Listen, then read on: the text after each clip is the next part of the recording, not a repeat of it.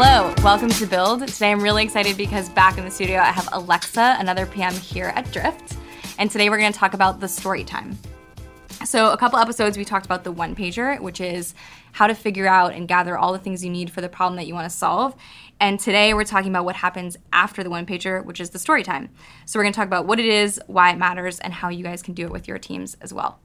So, the story time is what you do, like I said, after you write a one pager. It's how you go from outlining the job to be done to actually working on the solution. And it's the sort of the first step that you do as a whole team. So, you've written the one pager as a PM, you've gathered all your requirements, and then you get in a room with your coworkers, and that has to be design, it has to be engineering, and the actual people who are going to design and build the product with you. And you get together, and then you start to outline um, and clarify the problem that you're solving and develop open questions. Yeah, and so I think the two key things to remember before you go into the room is the purpose of a story time is not for you guys to develop the solution. It's for you guys to develop open questions about how you might solve something. Um, and so that's an easy way for you guys to stay focused is remember that you're not developing and making decisions. You're just creating a list of questions you want to answer afterwards. Um, and it's also a really important time for you to share the context that you've been creating with the rest of your team and help them empathize with the user. Right. Yeah, so I think one thing to call out is that story times should be simple. They should be fun. They, They should, should be, be, engaging. no. Yeah. we'll get into the tips and tricks and what we've learned Yeah. over the course of time and how to make them a little bit more engaging. But everyone should speak. And again, like it's the entire team that should be in there. And I think we can just get into what it looks like. Yeah, that sounds great. So, the first step before you can even have the meeting, it's super important that every single person who's going to be there reads the one pager. So, A, you have to have a one pager, and B, people have to read it. Because what you don't want is having people come into a meeting sort of unprepared. They don't know what's going on, they don't know what problem you're solving, and then you, you end up wasting the first half of the meeting just talking about, you know, things that people should already know. Right. So make sure the whole team comes prepared. Usually we'll write the one pager and post it the day before we schedule a story time. Um, our team uses Slack really heavily, so we use a Slack bot reminder one hour before the meeting and say, hey, don't forget everybody come prepared. Please make sure you read this. Yeah. Um, and then the three steps once you're in the room, the meeting room for story time are one, um, it's your job to orient the team. Two, together as a team, paint a picture about the customer pain and the job to be done. Um, and then step three is to develop ideas and open questions about how you might solve that pain. Um, so I think it's important to remember as somebody leading the story time, you're not really a dictator or a leader. You're there to facilitate the conversation. So in these three steps, I have a, a list of example questions that you can use to help facilitate the discussion. So step one, when you're orienting the team and helping them get focused on the problem, um, we come together and I start I always start every story time by saying, what is our goal of this meeting? Remind everybody that we're here not to create solutions, but to create a list of questions. Yeah, I think it's really important. Actually, we were in a story time yesterday. A new PM on our team, was his first story time, and afterwards we were talking about you know how we could have done that better. And I think the one thing that we didn't do a great job of was zooming out and starting with you know why are we doing what we're doing Yeah. why does this matter not only for the specific problem that we're solving but in the context of our business Mm. because one of the things i like to remember is from the one pager to story time to all the steps that come after is that they're all moments where you can decide not to go forward Yeah. right so like you have to remember why you're doing it and you have to be able to answer the question of should we still do it Yeah, and it's that's also a good opportunity for you to share your work with the rest of your team. Like I've worked with a lot of engineers and designers before who are highly skeptical. So it's your job to, sh- to say, like, you know, this is the research that's been completed. We've talked to these customers. Here's what we've been hearing. Here are the milestones that we've completed so far. And here's where we are in our journey together and kind of zoom everybody out of what you're there to do today. right And so, and, and I think another important important thing to start the story time with is here's what we're going to do next after this story time. So it helps kind of mm. provide constraints around like don't worry about this other idea that we can that we're going to tackle later. Like let's mm-hmm. focus on right now. Mm-hmm. Yeah, I think that's really important to call out is that when you're starting to do, to bring people in the room who maybe haven't done this type of thing before, if you've mm. never done a story time, you'll have people who start to think about the full scope of everything you could build and all the problems you could solve and then it's really hard mm-hmm. to focus on the one thing that you want to work on. So yeah, I guess that's probably a good way to sort of say we know that these other things exist Yeah. but we're not going to work on them today. yeah Yeah. And doing it up front helps prevent any rabbit holing later on in the discussion. Got it. Um, so that's step one, orienting the team. Step two, together we paint a picture about the customer pain and what the job to be done is. Some of the worst story times that I've led have been ones where I was the one who wrote down the job to be done, all the research about the customer, things we know about them. And I think one, it's not only because um, it's not only because I was the one talking at the team and sharing that context, but it was also because I didn't give the rest of the team an opportunity to get comfortable talking hmm. out loud and sharing their ideas. And so, step two, painting the job to be done, is really like a softball way to get your team to start speaking up. Mm-hmm. Right. So so I'll get in front of the room and I'll say, like, okay, like who's the user that we're solving for today? Which persona are we focused on? Mm-hmm. And then we'll go through like the Clay Christensen's, like what progress are they trying to make? Mm-hmm. What is their ideal outcome here? What's preventing them from making that progress? What do they care about socially, emotionally, functionally? Like really getting ourselves into the shoes of the user and helping us understand what they what they want. What happens if someone in the room or no one speaks? Yeah, I think that's why it's I think that's why every step I have a list of questions is because it's mm-hmm. your job to come prepared with those juicy questions that will Right. help people speak. And to be honest, sometimes I'll I'll try and like call people out and say like, "Hey, how are you thinking about this?" Mm-hmm. And what's really helpful is story time doesn't have to be about your personal opinion. It's more mm-hmm. of like do you think this would help the user get to where they're trying to go if and if you try and orient the team around the user it makes it less of a like this is my idea it's a good or bad idea it's more about like things that they've heard Yeah, and you shouldn't even be talking about ideas specifically. Yeah. Right? Because if, if the goal of the meeting is to define the problem and develop open questions, then you're talking about the problem that you want to solve and not any idea that you have of the solution. Mm. Right, and I think that's something that we always talk about, which is especially as PMs. I think you've done all the work to build um, that one, to write that one pager, and then you probably, in the course of doing that, have some Yeah. sense of what you want to build, or you think you should build, or some assumptions about that. Especially if you've like picked a role model. Yeah. So then I think it's really easy to go into a story time and say, and to frame the whole discussion in a way that, that gets the team to say the things you want them to say to get Yeah. the solution that you want them to build. Yeah. And I think it's really important as a PM or whoever's facil- facilitating to not do that and let the team. yeah i think that's an it out. important clarification right Yeah. it's not that it's not that you shouldn't be talking about ideas at all during story mm-hmm. time but like as a pm i try and be the last person to share my ideas because i want to influence the team as the least amount possible Right.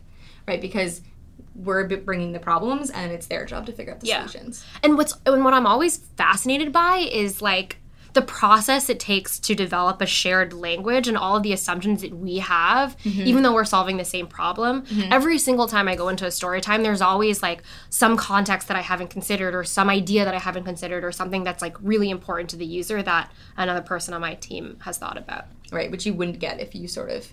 Tried to influence. Tried to influence them. Yeah. Yeah. Yeah, exactly. So that's step two, painting a picture about the customer pain and the job to be done. Um, a quick tip is is I'll sometimes draw a like a picture of a user profile on the board. It's like a silly way to get people comfortable. Um, what's really nice about Drift is we have a lot of internal customers, so we'll pick some of our favorite sales reps, um, or we'll pick some of our favorite people on the marketing team. But again, reminder that you're a facilitator, not a dictator here. So as much as possible, you should be talking the least. Yep. So, step three is for you as a team to develop ideas and then open questions. So, questions that I help use to facilitate this part of the discussion are like, how might we solve this pain? What do we know that users are doing today that that they're using to solve this problem? Um, and then some inversion, like what will this look like if it's successful? What will this look like if it fails? Um, and then what open questions do we have around how we might approach these these solutions? Um, and then and we kind of keep iterating over these questions and um, and and solidifying this list of uh, open questions in. Right. And then at the end of that, you have just tactically, you'll have a whiteboard that has usually some part of it which has outlined the person and the problem that you're solving for. Then you have this like big jumble of open questions. And I, yeah, so it's like three parts. Yeah. Mm-hmm. You'll have like the user and the job to be done, and then it's like a bunch of random ideas, and it gets like kind of chaotic in the middle. And then on the Mm-hmm. right, it's like your clarified list of open questions that you pulled out of that Right. that idea and brainstorm. Right. And I think it's the really important thing to remember is that it's not just that you develop this list of open questions, it's that then you have to go one by one through the questions, decide which ones you're actually going to answer and add a DRI Yes. or Mm-hmm. Directly key. responsible individual. Yeah. Because if you if you think about it, if you go through this whole process, you Yeah. leave the meeting and you don't decide who's going to answer those questions, Yeah. you'll never answer them and you'll all just build what you assumed you'd build in the first place. Yeah. Which I've definitely seen happen if we were trying to move really quickly and you do a story time because you're supposed to, but then everyone just does what they thought they would do. um, teeing up Maggie's next episode. it's also important for Yeah. you to uh, assign the date, and so the way we work backward backwards from the the deadline for each open question being answered is when you're hoping to kick off that uh, that piece of work. So I'm sure one of your next episodes will be Yes. the kickoff. Um, so yeah, we, we we try and say here's our goal for kickoff, and then here's here's when we need to answer these open questions by.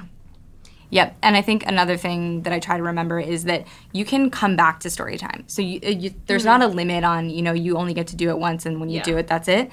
I think depending on the complexity of the problem you're trying to solve, you might come back and do it again based on what you learn when you answer those open questions, right? Because you might uncover a technical limitation. This has happened to me before. Yeah. We thought we were going to do something, all of a sudden we uncover some sort of dependency or thing that we just can't solve, and then we'll come back and re-story time with that constraint in mind. Yeah, and and one of my favorite one of my favorite things about story time is sometimes a team will say to me that I've made too many assumptions about what the user wants and we mm-hmm. need more information from the user. Mm-hmm. Right? And so so sometimes story time ends by saying like, "Hey PM, like you haven't done your job well enough. We don't have specific examples and we don't have enough proof." Yeah. And that's definitely happened before. Yeah.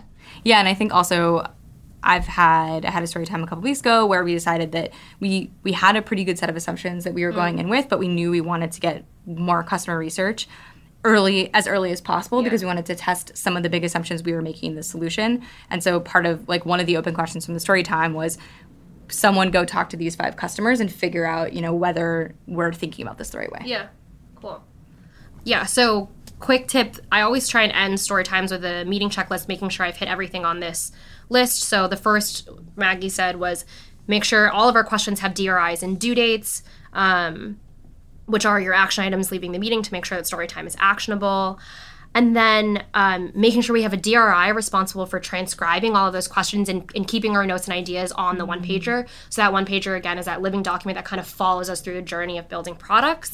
And then one of my favorite and most important pieces of the story time is making sure that we have an agreed upon tagline that represents the story and the solution. So it's kind of it, it it's kind of a way for the team to create a three or four word sentence that really summarizes the story that we're trying to solve for.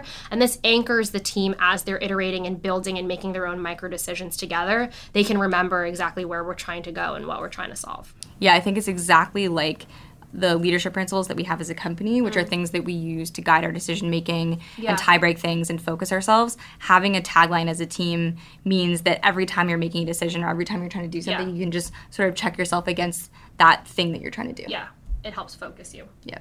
Okay, so what let's think about the story times you've actually done. What is the most unsuccessful or worst story time that you ran? I think all of my all of the first story times I ever tried to run. So story time was kind of born out of um, the conflict of us trying together as a team and figure out what we were trying to build. And we would always we would always end those meetings with people fighting and butting heads about like how their solution was right or, or somebody else's solution was right and, and there was really like no structured way for us to get on the same page um, and so i think the worst story times are um, one making sure you're not drawing out everyone's assumptions up front and that's why we try and do um, the, the full team gets together and tries to say like this is my assumption about the user pain. This is my assumption about the progress they're trying to make. And and and that's why it's so important to do that up front.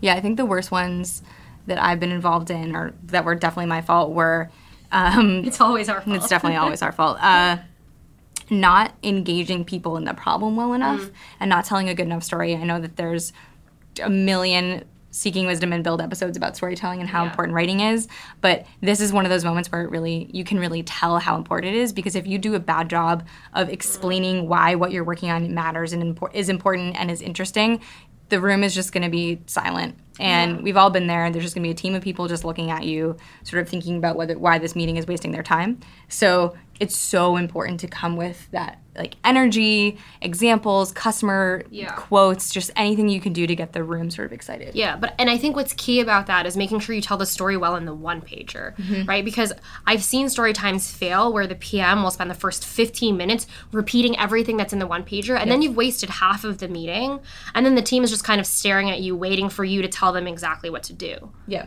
absolutely. So, what was the best one that you've done? I think the best and my favorite one was when we were painting the job to be done, we realized that to really understand where the user was coming from, we needed to understand like where we fit into their day-to-day process. Yep. And so we we drew out a user journey of like, you know, this is what the sales rep does when they get into work. Here's when they open Drift. Here's when they might be leaving their desks, and here's where we might need to fit into that. Um, and it really helped everybody get excited about like the little nuances of making sure we capture users' attention. Like mm-hmm. too often when we're designing solutions, we just we as- we assume the best and assume that they're like they're they care about using our product, they're mm-hmm. engaged, they already understand what it's going to do for them, mm-hmm. um, and so that was a really powerful moment. Yeah. I think, yeah, making sure that your job to be done is well defined and mm-hmm. scoped at the beginning leads to much better story times. Yeah, and and always come prepared with specific examples, mm-hmm. like specific things that customers that you can name and bring up a picture of have tried to do. Yeah. What about, you mentioned taglines. What's the best tagline that you guys have had? Um, so we were we were designing something for our ABM product. Mm-hmm. So ABM is account based marketing. It's basically when your marketing and your sales team work together to create a targeted approach to try and um, bring an account into the business. So marketing will send them, you know, swag or try and create mm-hmm. content to get their attention. Mm-hmm.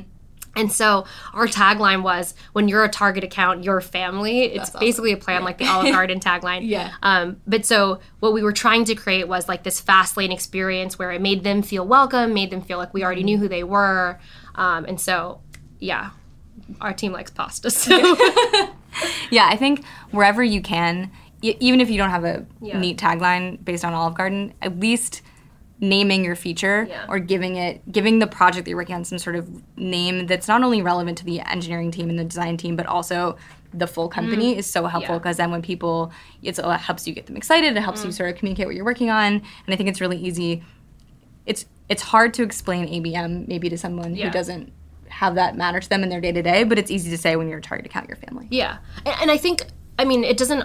The tagline doesn't always have to perfectly describe the problem. It can also just describe like how you want to solve the problem and mm-hmm. plan to flag for the team. And so mm-hmm. another example uh, for a product we were building is we wanted to make it as WYSIWYG as possible, like make it so that whatever the user sees is what they got as their output. Mm-hmm. And so that was kind of our hashtag, our tagline for that story time, Yeah. um, which made it really easy because there was a lot of complexity in how we wanted to solve it. But that helped share the why and like the where we're going with the team, and and then it was Right. easy for us to solve from there. Cool. I think the only other thing that, that I would mention about story times and tips and tricks is a phrase that Trevor on our team always says, which is pencils, not pixels. So, again, I think we've all dealt with the stereotypical engineering team who might want to go very, very deep into some details. Mm. And it's really important to say, you know, this is our opportunity to think at the pencils, not pixels level. We're just sort of sketching out problems, we're thinking about options. And this is when everyone on the team gets to be involved. So I think another point when I was on a team where we didn't do story times, which is we would get to the point where someone's building something and maybe it didn't turn out the way we wanted, and then the, the person building it would say, like, well, this is what you asked for Yeah. right? And they don't have any agency over the thing that they're mm. building, and so they don't really care about it. And this allows you as a team to get everyone excited before you've done anything. Yeah. So that by the time you're actually building the thing, everyone's already bought into the problem, they're bought into the solution, they've been involved in it from mm. day one, and so it's a team thing, not just a my PM told me to build this thing. Yeah, and what another way to prevent the rabbit holing, like you mentioned, is to mm-hmm. ask the question, like, how might we develop this into a question that we can answer later on, Yeah. and try and like bring everybody back. Smart. All right, so everyone listening, we want you to do a story time. It can be hard at first.